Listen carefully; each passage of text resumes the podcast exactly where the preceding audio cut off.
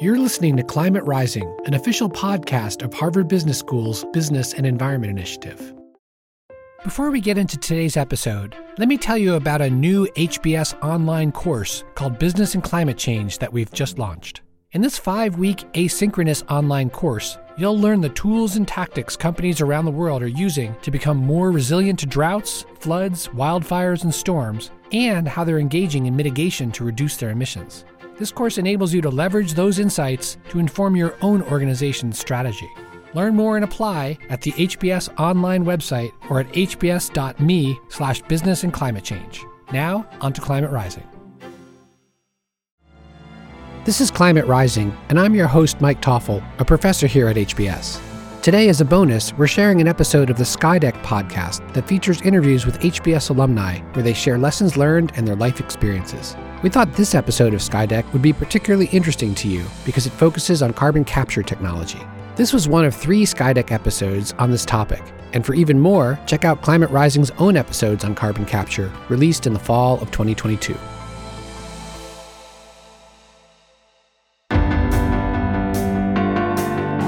Hi, this is Dan Morrell, host of Skydeck. This is the first episode of Clearing the Air, a three part series focused on the business of carbon capture a technology that could help address the climate change crisis by removing excess carbon dioxide right out of the atmosphere.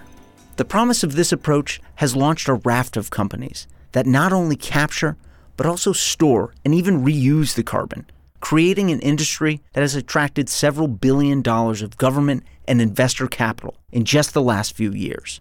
But the scope of the problem is massive and growing, which means that all of these promising new ideas need to launch and scale quickly.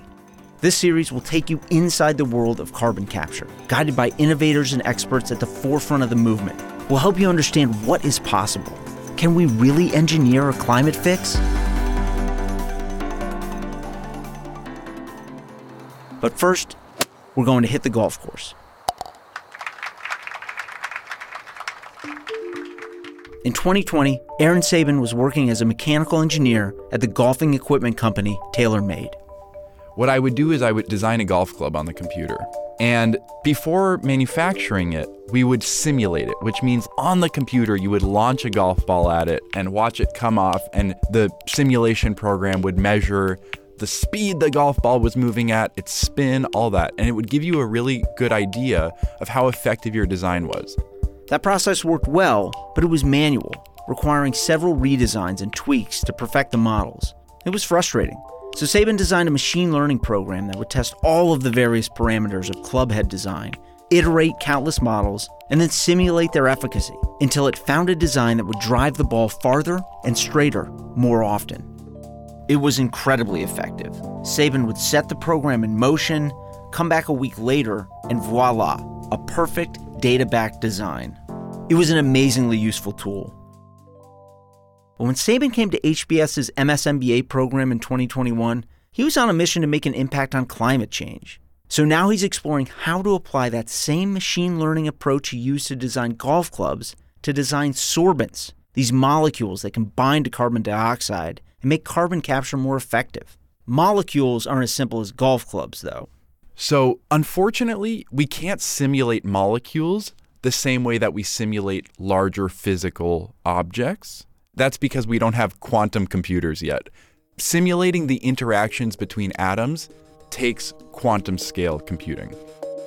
But what we can do is do simple experiments and some simulation on the computer to predict important properties of molecules. Like how much energy it takes to bind the molecule to CO2, or how much it costs to produce the molecule. The other part is using machine learning to connect the dots between what you've observed in the real world and how you predict you'd fill out the rest of those properties that are important to you. And you essentially use that to invent molecules that we haven't seen before or used before for direct air capture. As Sabin begins his search for the breakthrough molecule, he enters a space with few solutions and many suitors. The demand in the market right now is functionally infinite. One of the big movers in the space is the Frontier Fund, a group led by Stripe, Alphabet, Shopify, Meta, and McKinsey that committed just short of a billion dollars to early stage carbon removal companies this spring. And there's been government support as well. with the 2022 Inflation Reduction Act creating new tax credits for carbon capture. And in December, the Department of Energy announced $3.7 billion worth of prizes and programs meant to further kickstart the industry. And these investments, says HBS senior lecturer Jim Matheson, signal a real urgency. I think in the last 10 years, we've seen now not only the, the measurable rise of greenhouse gas emissions, we've seen the good work of the IPCC, the International Panel on Climate Change, and their reports. We've seen the impact of the COP process which essentially is the gathering of the global community to discuss climate. I think all those things combined with the experience that humans are having living in the world with changing weather patterns, with rising sea levels, and changing climatic patterns. And that's sort of conspiring to have us all be focused now on this problem set.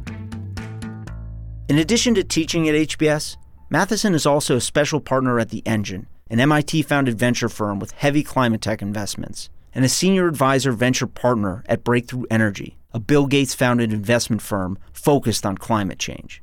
Primarily, all of my focus for the last 10 or 15 years has been in climate and sustainability and the impact that technology can have as it scales to meet the size of the problem that we're facing in climate change.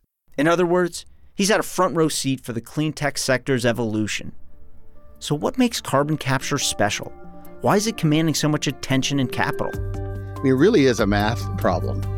And the big number in climate change calculations is 1.5 degrees Celsius, or about 2.7 degrees Fahrenheit, which is the amount of global temperature rise compared to pre industrial times, after which serious climate catastrophes are likely, scientists say. And the UN reports that we've already reached 1.1 degrees Celsius of rise. Essentially, the challenge I think that we all have is trying to limit atmospheric temperature rise to 1.5 degrees Celsius, right? And if you look at all the curves, that means that we have to not only stop the increase of greenhouse gas emissions, but we have to significantly drive those down to zero by 2050. And we're still going to have a huge amount of greenhouse gases in the atmosphere. Simply mitigating or reducing greenhouse gas emissions is going to be insufficient. So we have got to start to find ways to actually actively remove greenhouse gases, CO2 specifically, from the atmosphere if we're actually going to win this race. Right now, there are two basic ways of actively removing those gases point source capture or direct air capture, both of which use filters or sorbent materials that can chemically bind to the CO2 to isolate it. Point source capture means collecting carbon right at its production source. Whether it's a, an automobile or a power plant, we've been doing point source capture for a long time, but we need to do more. Intuition would tell us that that would be the easiest way to do it because you have a concentrated source of the molecules you're trying to gather. But not all carbon dioxide can be easily collected where it is generated, which is why we also need direct air capture, which isn't tied to a specific place. Those systems can be anywhere that CO2 is available in the atmosphere, which is everywhere. The density of those molecules is much less. Therefore, it's a much more difficult sort of energy mass problem. And energy mass challenges turn into cost problems in the end. So it's really about can we do this job? Can we capture these molecules in a cost effective way. And even after we capture the molecules, where do we put them?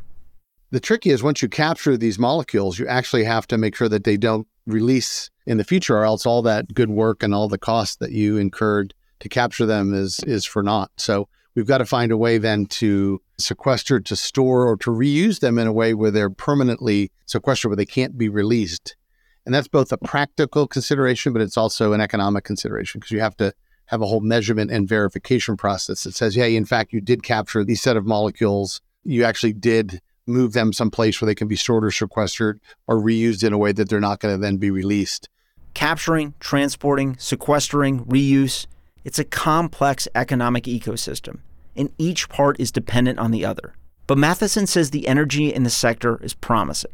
It's a really exciting time to be in the world of climate and sustainability, both because it matters so much and it's such an interesting, complex problem. But I'm also seeing this massive proliferation of invention and innovators and entrepreneuring and capital. Which is good, says our student entrepreneur, Aaron Sabin, because carbon capture isn't some supplemental sustainability initiative. It's not a nice to have, it's a necessity. There's an idea that if we know enough about climate change and people get scared enough, we're going to change our behavior and we're going to solve the issue. I'm not convinced by this idea because in 2022, we know more than we ever have about climate change, and we are emitting more than we ever have. We have to innovate our way out of this problem. We engineered our way into it, we're going to have to innovate our way out. Even if we were to stop emitting CO2 today, we've increased the amount of carbon dioxide in our atmosphere by more than 50% since before the Industrial Revolution. And that carbon dioxide stays in our air for hundreds of years. It will continue to warm the globe. So, not only do we have to decarbonize our economy, we have to decarbonize our air. And in reality, we're not going to decarbonize our economy that quickly. My brilliant atmospheric chemistry professor told me the best way to keep carbon out of the air is to not put it in the air. Unfortunately, we're putting it in the air, and we're not going to stop doing that. If I could wave a magic wand, I wouldn't invent the best direct air capture machine in the world. I would invent a way for us to stop emitting carbon dioxide. But that problem is just so, so hard. So we have to build direct air capture capability to cover for our failures to decarbonize now.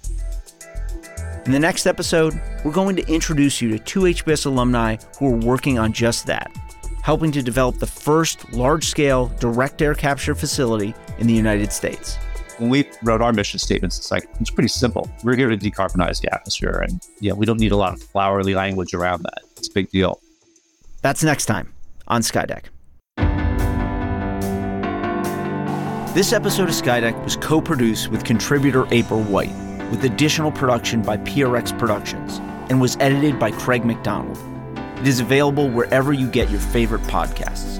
For more information or to find archived episodes, visit alumni.hbs.edu slash skydeck. And if you are interested in hearing more about what businesses are doing, can do, and should do to confront climate change, be sure to check out HBS's Climate Rising podcast with host Professor Mike Toffel, which is available wherever you get your favorite podcasts. This was a bonus episode featuring Skydeck. You can subscribe to Climate Rising and Skydeck wherever you get your podcasts. We'll be back next week with an original episode of Climate Rising.